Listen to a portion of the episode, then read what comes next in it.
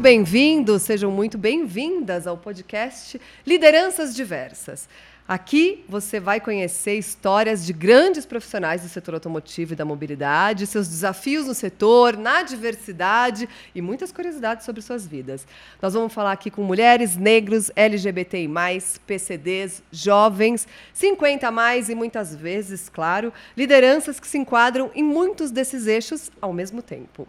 A ideia aqui é te inspirar, mostrar curiosidades, trazer muitos insights sobre suas vidas, sobre suas carreiras e, claro, né? Eu tenho que começar agradecendo as marcas que nos apoiam aqui, que acreditam né, no potencial dessas conversas sobre diversidade. A DAF a Tech Connectivity, muito obrigada pelo apoio de vocês. E hoje a minha convidada é uma liderança feminina, super empoderada, né, que vai contar um monte de novidade aí da carreira dela, que atua há mais de 16 anos no setor automotivo, ela é jornalista. Ela tem MBA em comunicação com o mercado. Eu já vi que ela tem um currículo extenso de estudo e gosta de estudar, talvez até para ser jornalista.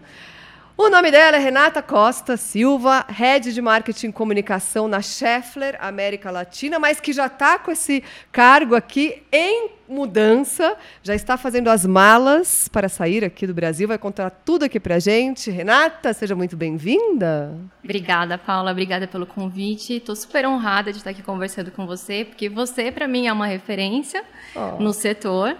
E eu acompanho de perto o trabalho de vocês, as mulheres incríveis, os nomes incríveis que vocês trazem aqui. Então é uma honra estar entre os seus convidados. Ah, que bom. Uma honra ter você aqui, que agora está super poderosa. Conta pra gente, primeiro, como que você chegou no setor automotivo. Vamos começar lá do comecinho. Daí você termina contando para onde que você está indo. Como que você chegou, que mosquitinho te picou que te manteve aqui tanto tempo, né? E conta um pouco desse teu novo desafio também como vice-presidente global de aftermarket na Schaeffler, é isso? Isso mesmo, de marketing e comunicação. De marketing e comunicação. Isso aí. Focado no aftermarket. Focado no aftermarket. Poderosíssima. É isso.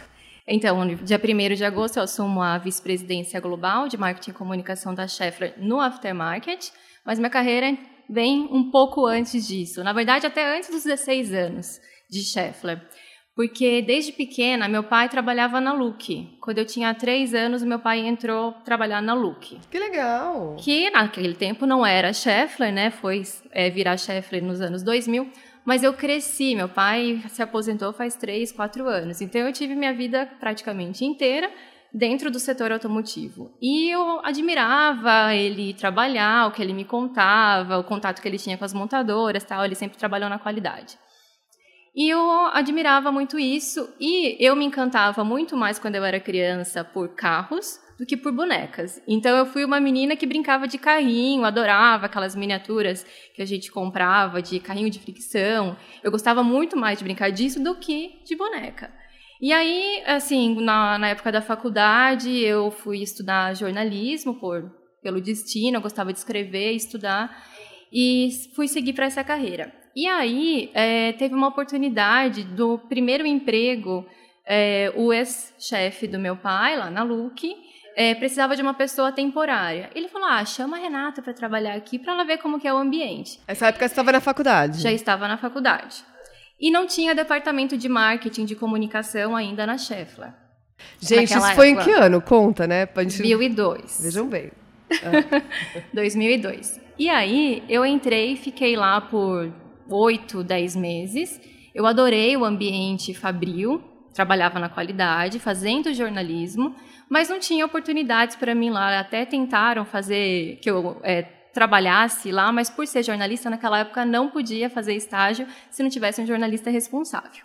Então eu saí, fui tocar minha carreira, fiz assessoria de imprensa externa numa agência, mas anos mais tarde, meu pai me mandou uma mensagem falando assim, foi em 2007, Rê, saiu um comunicado nos murais, ou seja, a comunicação interna fazendo efeito, uhum. é, falando de uma vaga para comunicação e jornalista pode ser. Aí eu falei, não, vou mandar agora meu currículo. Mandei, participei do processo seletivo e consegui a vaga. E desde então, uh, isso foi em 2007, e aí eu trilhei minha carreira.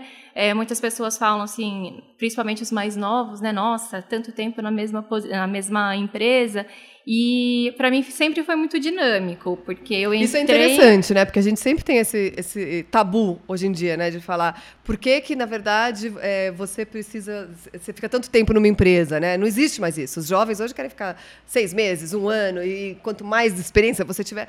Mas dá para ter experiência dentro de uma empresa só? Acho que essa é a grande questão. Sim, com certeza. Para mim sempre foi muito dinâmico. Eu sempre tinha desafios novos, mudança de, de posição, mudança de responsabilidade. Eu entrei com como assessora de imprensa, então o meu escopo inicial era bem restrito. E aí, assim, a cada ano ia acrescentando ou uma pessoa que saiu e ah, você pega essa responsabilidade, ou eu mesma me infiltrando, porque eu sou um pouco curiosa e aí eu vou me colocando em projetos diferentes.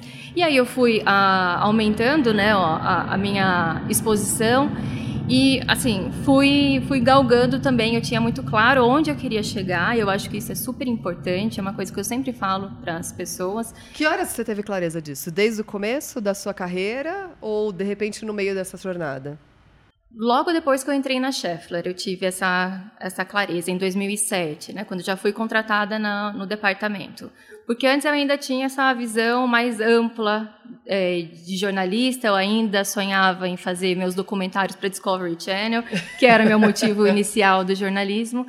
E aí, quando eu entrei no mundo corporativo, eu vi que eu podia, sim, fazer é, da comunicação é, um meio de conversar com públicos diferentes e para mim isso me encantou muito lá no início já porque eu podia fazer o jornal impresso a revista Excelente TV. também, jornal impresso, impresso e revista. É, aí revela a idade. Revela né? a idade.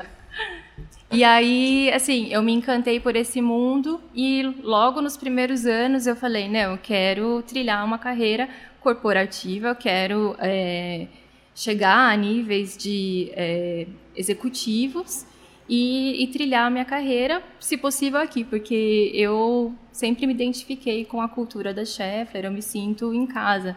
A Scheffler tem muito essa cultura familiar, né? Uhum. Você encontrava seus pais no corredor de vez em quando? Meu pai encontrava, às vezes ele ia na minha sala, almoçava junto, enfim. Sim, pudemos muito curtir bom. um pouco esse, esse momento. Muito bom. E agora, na verdade, você conquistou essa posição executiva, né? Porque, de fato, acho que valeu a pena essa jornada toda.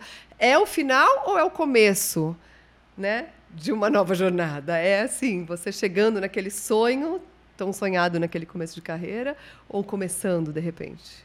Eu vejo como um novo começo. Um novo começo. Já tem, claro que esse é um grande desafio, é, muito, muito grande. Mas é, eu tenho certeza que daqui a um tempo eu já vou estar visualizando o próximo, o próximo passo. Enfim, sou bastante dinâmica, ativa, gosto de, de me envolver em coisas desafiadoras, apesar de ter né, receio, medo, como qualquer pessoa, frio na barriga, frio é bom, na né? barriga é, é, a vontade de, de seguir e de experimentar me faz, me dá energia. Então, com certeza, é um novo começo. Que bom. E é interessante porque a gente está falando aqui de uma mulher jovem, né?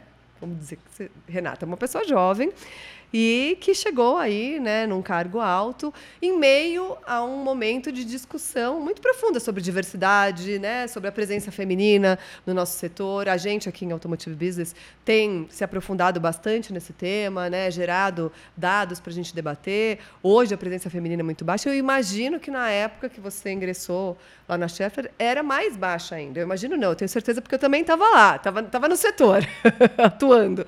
É, como que tem sido? Isso, na verdade, ser mulher nessa sua trajetória trouxe desafios maiores? Você olhando para trás um pouco? Olha, eu acho que de fato não tem como negar que o nosso setor é um setor majoritariamente masculino e como você bem disse lá no início, realmente era muito mais homens. Mas a gente vê um movimento e hoje está muito mais quente, mas é algo que mais de forma mais singela já vem se falando há alguns bons anos.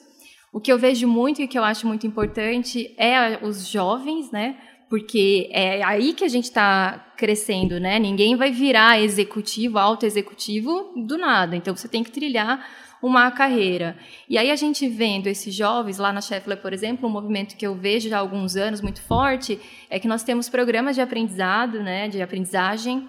É, tanto tinha o Formare, o Senai, e a gente vê muitas mulheres e elas seguem muito para a carreira de engenharia, de fábrica mesmo, de produção desse ambiente. Então a gente já vê um movimento grande de mulheres jovens começando na base da produção. Então essa já é a base para elas. Essas mulheres daqui a alguns anos são as mulheres que vão estar liderando, liderando, inclusive dentro da produção. Também na Scheffler a gente vê uma, uma movimentação de liderança de fábrica. Nós temos uma categoria de um nível de liderança chamado team leader.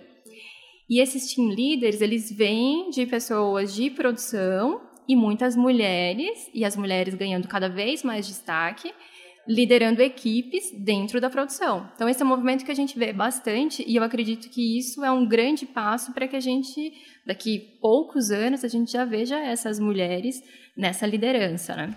E é um movimento que as empresas que estão fazendo, né, fomentando a diversidade, com certeza estão uh, eh, crescendo mais, vão ter um, né, uma vantagem competitiva muito grande, não só agora, mas lá na frente, né, como você mesma falou. É, e é muito legal ver também as mulheres crescendo em áreas que não eram tão típicas, né? É, de se ver mulheres assim. Uma que a gente sempre destaca é a engenharia. A engenharia a gente tem 4% só de mulheres, pensa, né? E é onde está lá pulsando o coraçãozinho do produto, né?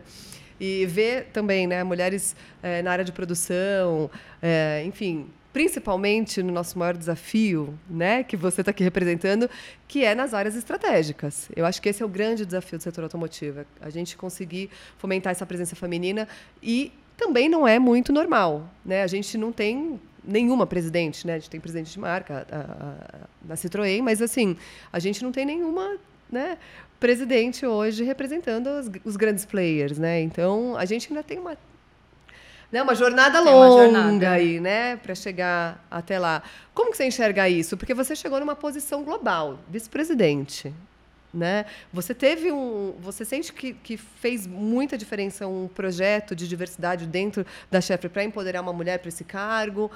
Como que foi? Eu acho que é, vai muito também de você você se posicionar, você pegar o seu espaço. Isso vale para tudo, eu acredito, não só para é, qualquer, é, seja homem, mulher, você tem seu espaço e eu sempre busquei o meu espaço. E quando eu entendi qual que era o meu papel, eu comecei a me colocar como tal. Se eu sou a rede de marketing hoje em dia da Scheffler, eu tenho que assumir esse papel. Então eu nunca me coloquei a menor ou me sentia acuada ou diminuída, pelo contrário.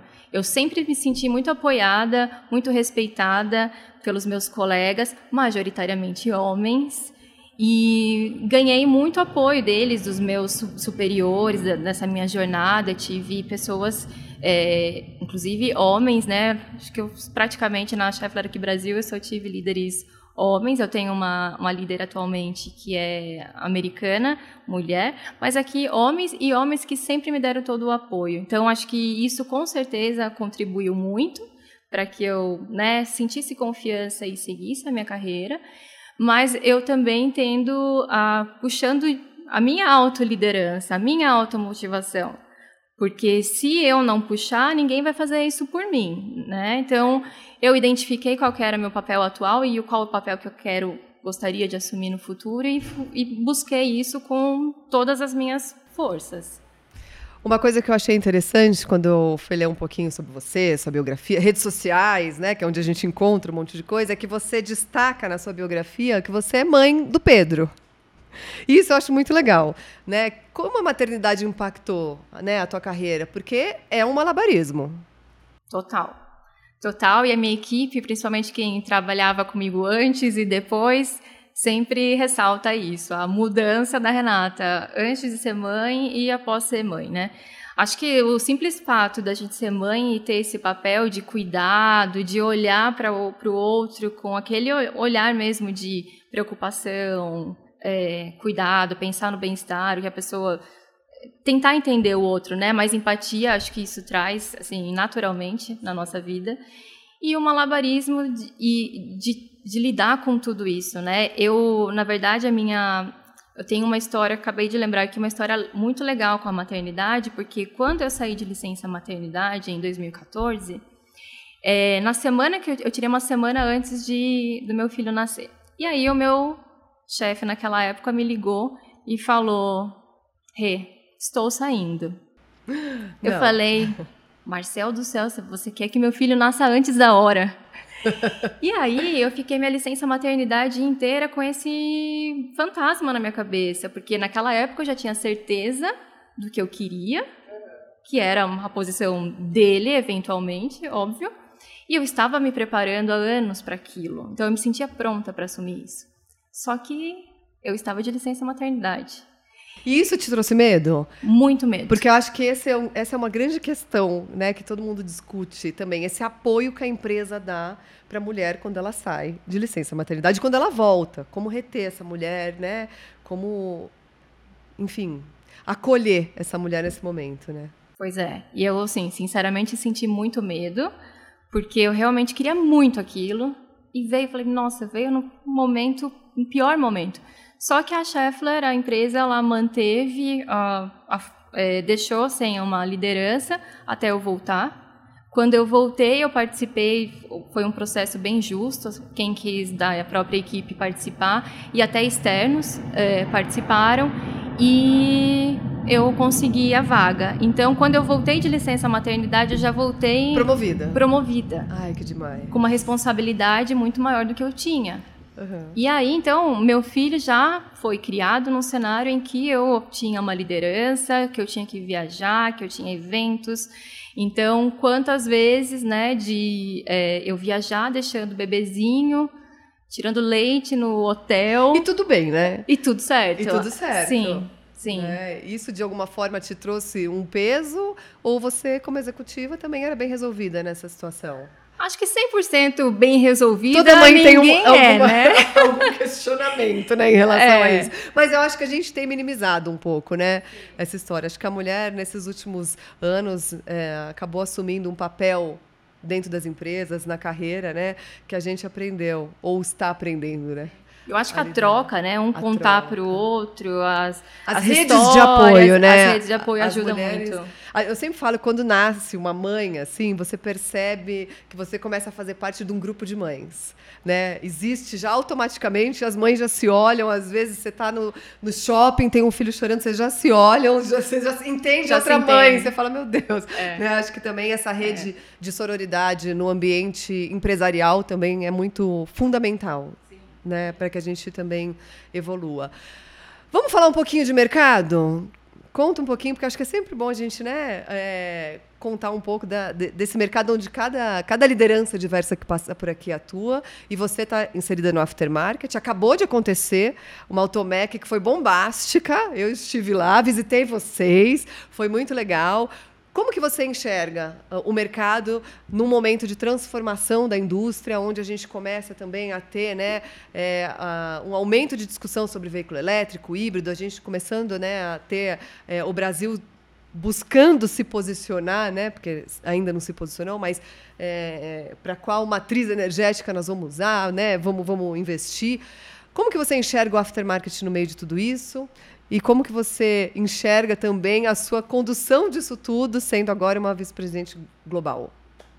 É, desafiador, né? Nosso mercado é muito desafiador. É, o aftermarket, focando especificamente no aftermarket, eu acho que o aftermarket é um mar de oportunidades, né?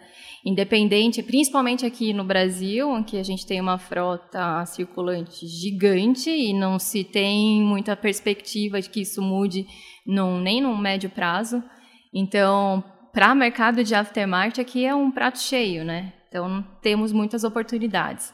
E vendo, é, tendo esse mix de negócio, no, como, que, como é o caso da Schaeffler, né, em que a gente desenvolve as tecnologias, as inovações direto para as montadoras, a gente tem todo esse know-how dentro da própria empresa. Então, para a gente trazer isso e trabalhar em sinergia com a aftermarket é um grande ganho. Então, assim, em termos de, de mercado, de oportunidades, é um mercado que realmente está crescendo, um mercado que sofreu muito durante a pandemia em termos de é, proximidade, né? Então, a gente teve que se reinventar demais, migrar, um mercado que é difícil, que o, me, o mecânico, ele é aquela pessoa pessoal, né? Ele precisa do contato, ele precisa do treinamento, ele precisa do técnico ali com ele.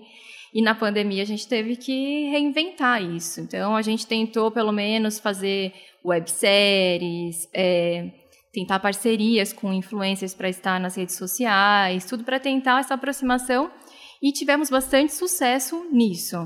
Agora, com a Automec, a gente viu e confirmou, na verdade, que o pessoal é o que realmente. É, não tem jeito, não, não substitui. Não substitui. Né? A gente fala, mas olha, impressionante. É, não tem. Então, acho que o ideal é um, um, um balanço, né? Entrar aí num. Entrar um, um encontrar um ponto de que balance o digital com, com o presencial. Então, esse é um desafio, com certeza esse é um desafio que eu levo comigo também, né, para essa nova posição global. É, em termos de business, de negócio, eu entendo que a digitalização, essa entrada de é, comércio pela internet no aftermarket é um tema quente que a gente vê aí com os nossos clientes. E é um caminho sem volta, né? É um caminho sem volta. A nossa vida é toda online, seja compra, é. seja de pensar que há 10 anos atrás a gente tinha medo de comprar alguma coisa é... pela internet, né? Agora tem gente já comprando carro. Exatamente. Então é uma mudança grande de, de, de, de mentalidade né, desse, desse público. Então, com certeza, esse é um grande desafio.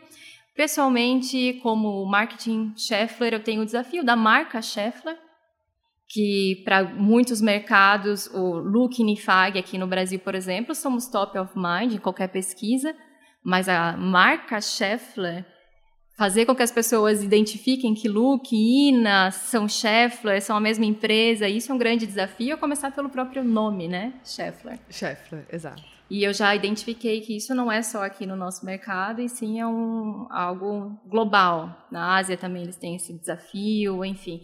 Temos grandes marcas, marcas muito fortes, e isso é um problema quando você tem uma outra marca querendo é, estar junto, né? Sem dúvida. Posicionar sem dúvida. junto. Então, esse é com certeza um grande desafio.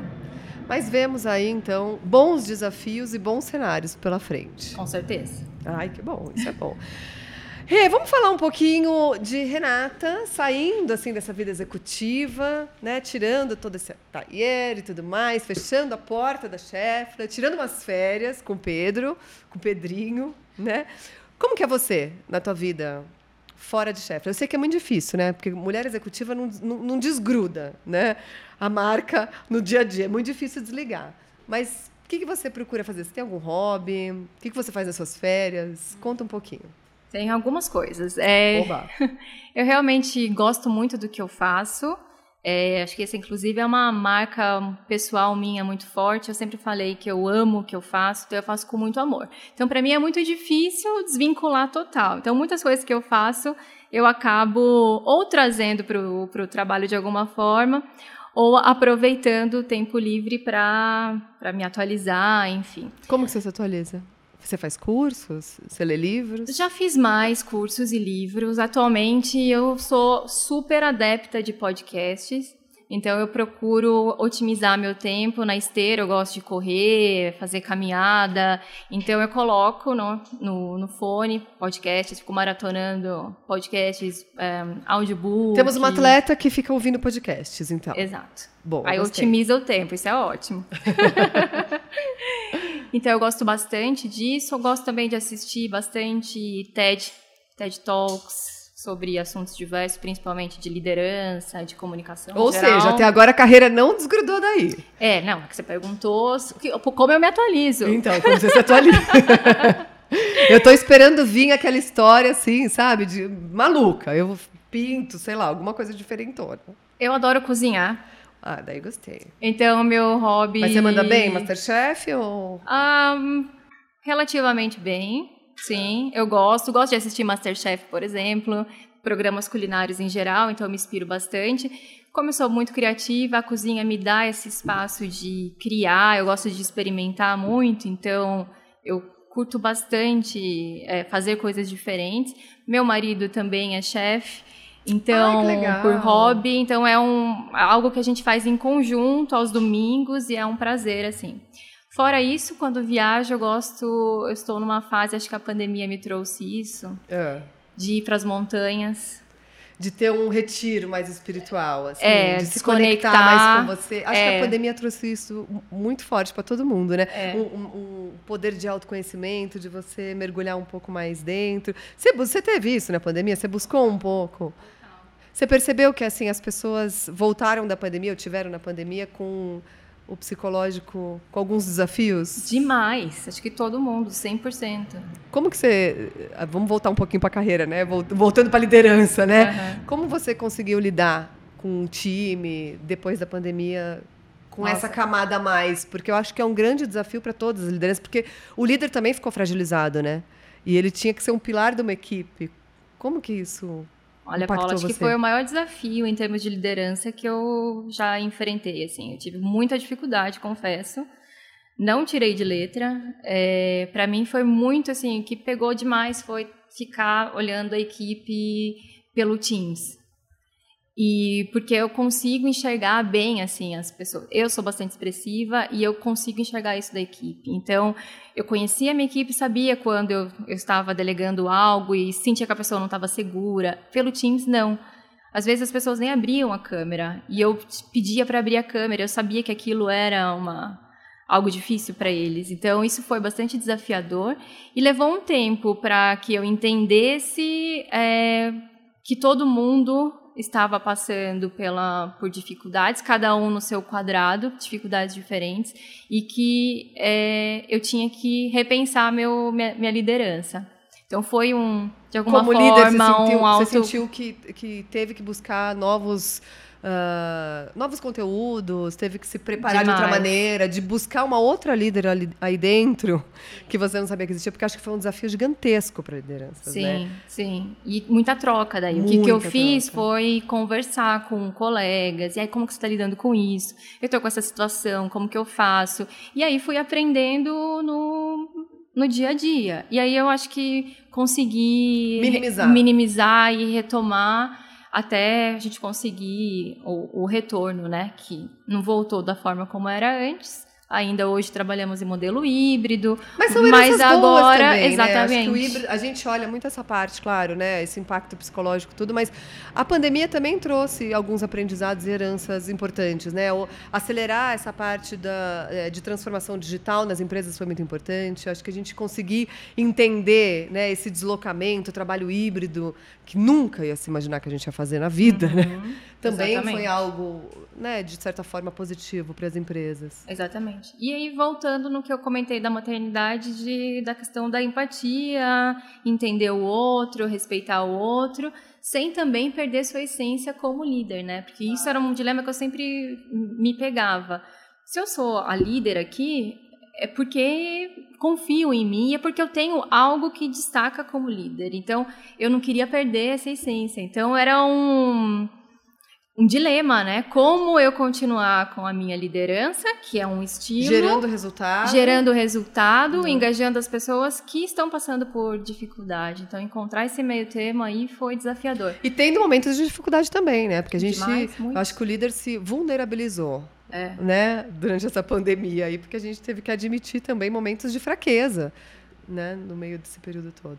Mas enfim, né? A gente sempre acaba voltando para liderança, para carreira, para tudo, né? Mas voltando para Renata ali, que estava viajando, né? É, você falou no, no começo que quando pensou em fazer jornalismo, você queria ter lá o seu grande programa na Discovery, né? Seu documentário. Isso ainda pulsa aí dentro como uma forma de fim de carreira, ali, final de carreira, né? Quando você, de repente, cansar da vida executiva, fala, não, agora eu vou me aventurar de outra forma. Não, Ou engavetou? Engavetei essa Engavetou. ideia, mas até porque hoje em dia a gente tem outros recursos, né? Dá para fazer Instagram, para documentar. Então, é, essa ideia original eu, eu engavetei. Mas é, eu gosto bastante de viajar e esse sempre foi um sonho assim que, que eu tive desde criança. Eu não tive oportunidades quando era criança de, de, de viajar pelo mundo. Fui andar de avião quando eu entrei na Scheffler. E para mim era um sonho, assim, andar de avião. Então, é, para mim, é, essa até agora esse, essa questão de eu ir morar fora é a realização de um sonho pessoal também. Que legal, que legal. De poder explorar Parabéns. o mundo. Muito bom e... a gente conhecer pessoas que estão realizando sonhos, assim. Então quer dizer que sai, de repente, um documentário aí falando sobre viagens. Sobre viagens, Num sobre paralelo. a vida na Alemanha. Sobre a vida na Culinária Alemanha. na Alemanha, ó. A Olha gente junta tudo. Culinária, viagem. Já tem um plano B aí, nascendo ali no cantinho, né? Rê, a gente sempre termina. A gente está chegando ao fim, né? Passa rápido tudo aqui, né? Mas enfim. A gente sempre termina trazendo uma mensagem, né? para as mulheres, para as pessoas, né? Que querem é, fazer parte do setor automotivo, não têm coragem, ou estão no setor automotivo, não sabem como ascender, né? Enfim, que dica que você daria para essas pessoas? E depois eu queria que você contasse um pouco sobre o seu legado. O que, que você quer deixar de legado aí, depois de tanta experiência boa? Bem, de dica, eu acho, assim, eu sou apaixonada pelo setor automotivo desde criança, então para mim eu recomendo para qualquer profissional, eu acho que é uma super escola. Trabalhar em empresas do setor automotivo te traz um monte de bagagem para em todos os sentidos, então é uma escola. É, para quem quer ascender, ter foco, Saber onde você quer chegar é o primeiro ponto, senão qualquer coisa serve. Então você tem que ter muito bem claro, mesmo que o horizonte não mostre o, é, ainda para você isso, mas se você quer, tem que ficar, é, ser resiliente e ir atrás, comunicar isso, né? Porque não dá, não basta você querer sem você contar para ninguém. Então seu seu superior precisa saber, pessoas estratégicas precisam saber. É, Essa é uma boa dica. Sim. Porque isso, falo por experiência própria, que inclusive esse meu, esse meu direcionamento de carreira, eu vi muita evolução quando eu compartilhei o que eu comecei a, a verbalizar mais aquilo que eu buscava. Aí as oportunidades começaram a aparecer. Então, para mim, isso é uma dica bastante forte: resiliência e saber onde chegar. Maravilhoso. Adorei essas dicas. Anotem, né? Porque acho que isso é importante que você trouxe. As pessoas não verbalizam aquilo que elas sonham ou, ou almejam, né? E isso é muito difícil que você conquiste, né? Porque você não tem o suporte, não tem como as pessoas te apoiarem na tua jornada. Legado. Vamos falar de legado? Legado, tenho pensado bastante sobre isso, especialmente por esse momento de, de vida e carreira que eu estou enfrentando. Ah, como eu comentei, era algo que eu esperava, está saindo melhor do que eu esperava no final. É, e assim, para mim tem sido natural, né? Então, ah, ok, estou indo assumir uma posição, estou com meu plano, já tenho, estou tra- trabalhando já comigo, comigo mesma num, num plano. Você tem ouvido muitas pessoas falarem de inspiração, de abrir espaço. A minha própria equipe, eu tenho uma equipe com de mulheres, hoje são 100% mulheres. E elas, assim, as mais é, de início de carreira, falando: puxa, eu tinha um sonho parecido com o seu e eu não achava que era possível. E ver uma pessoa tão próxima de mim, é, com, seguindo essa carreira e conseguindo conquistar, eu vejo que isso é mais próximo. E de outras colegas, outras pessoas falando de como é importante se abrir espaço, né? E eu comecei a trazer isso também para a vida pessoal, porque na minha família, ah, eu, assim, do lado do meu pai, sou a primeira pessoa a ter um diploma universitário. Então, isso já é uma grande coisa. E aí mostrar, eu tenho uma sobrinha pequena, mostrar para ela que, nossa, se você quiser, você consegue. Eu- ela fala às vezes de ser cientista. Ela, por que não? Ela pode ser cientista. Então, é você abrir espaço para que outras pessoas vejam que é possível. Fácil não é, mas é possível. É ser essa inspiração que ao mesmo tempo está lá, né? Como ser uma representatividade para as pessoas é importante, mas ao mesmo tempo não só isso, né? Entendo que é você também conseguir puxar, né? Abrir portas, trazer. Eu acho que as mulheres é, é engraçado, né? Eu faço parte de um, de um grupo de mulheres que justamente tem, né? Essa, esse propósito aí pulsando dentro e tem essa missão de que, né? Quando uma sobe, a outra puxa né? E eu acho que cada vez mais a gente percebe a importância que tem, né? A gente abrir esse caminho e ao mesmo tempo trazer elas e, e oportunidades, né? Acho que só assim a gente começa a mudar um pouco aquilo que a gente tanto sonha, que é ter uma equidade de gênero, né? Maior aí no setor, chegar no nosso né, sonhado 50-50 aí de mulheres no comando. Vamos ver se a gente consegue, mas eu acho que é importante, né? Se a gente também não faz o nosso papel, quando a gente tem as nossas oportunidades, né? A gente também não consegue fazer as coisas melhorarem, que é o que a gente tão, tanto busca. É, exato. E não é só por níveis, né, Paula? Claro. Acho que isso que é importante deixar é, ressaltar, né? É em tudo. É, Em tudo. é- é saber que a pessoa consegue chegar. Que assim, ela pode ter o espaço dela, ela tem que conquistar o espaço dela, independente de qual é o cargo. Até porque nem todo mundo sonha com a presidência, Exatamente. né? Eu acho que cada um tem o seu sonho particular e, e é isso, né?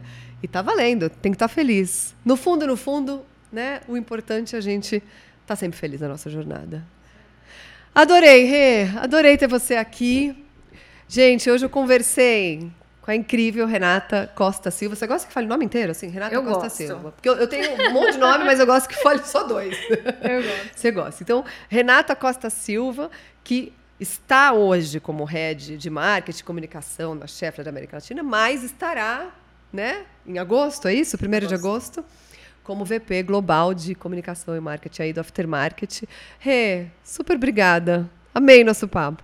Eu que agradeço, Paulo. Como eu comentei, sou super fã e é um prazer enorme estar aqui e compartilhar um pouquinho da minha história com você. E conte comigo.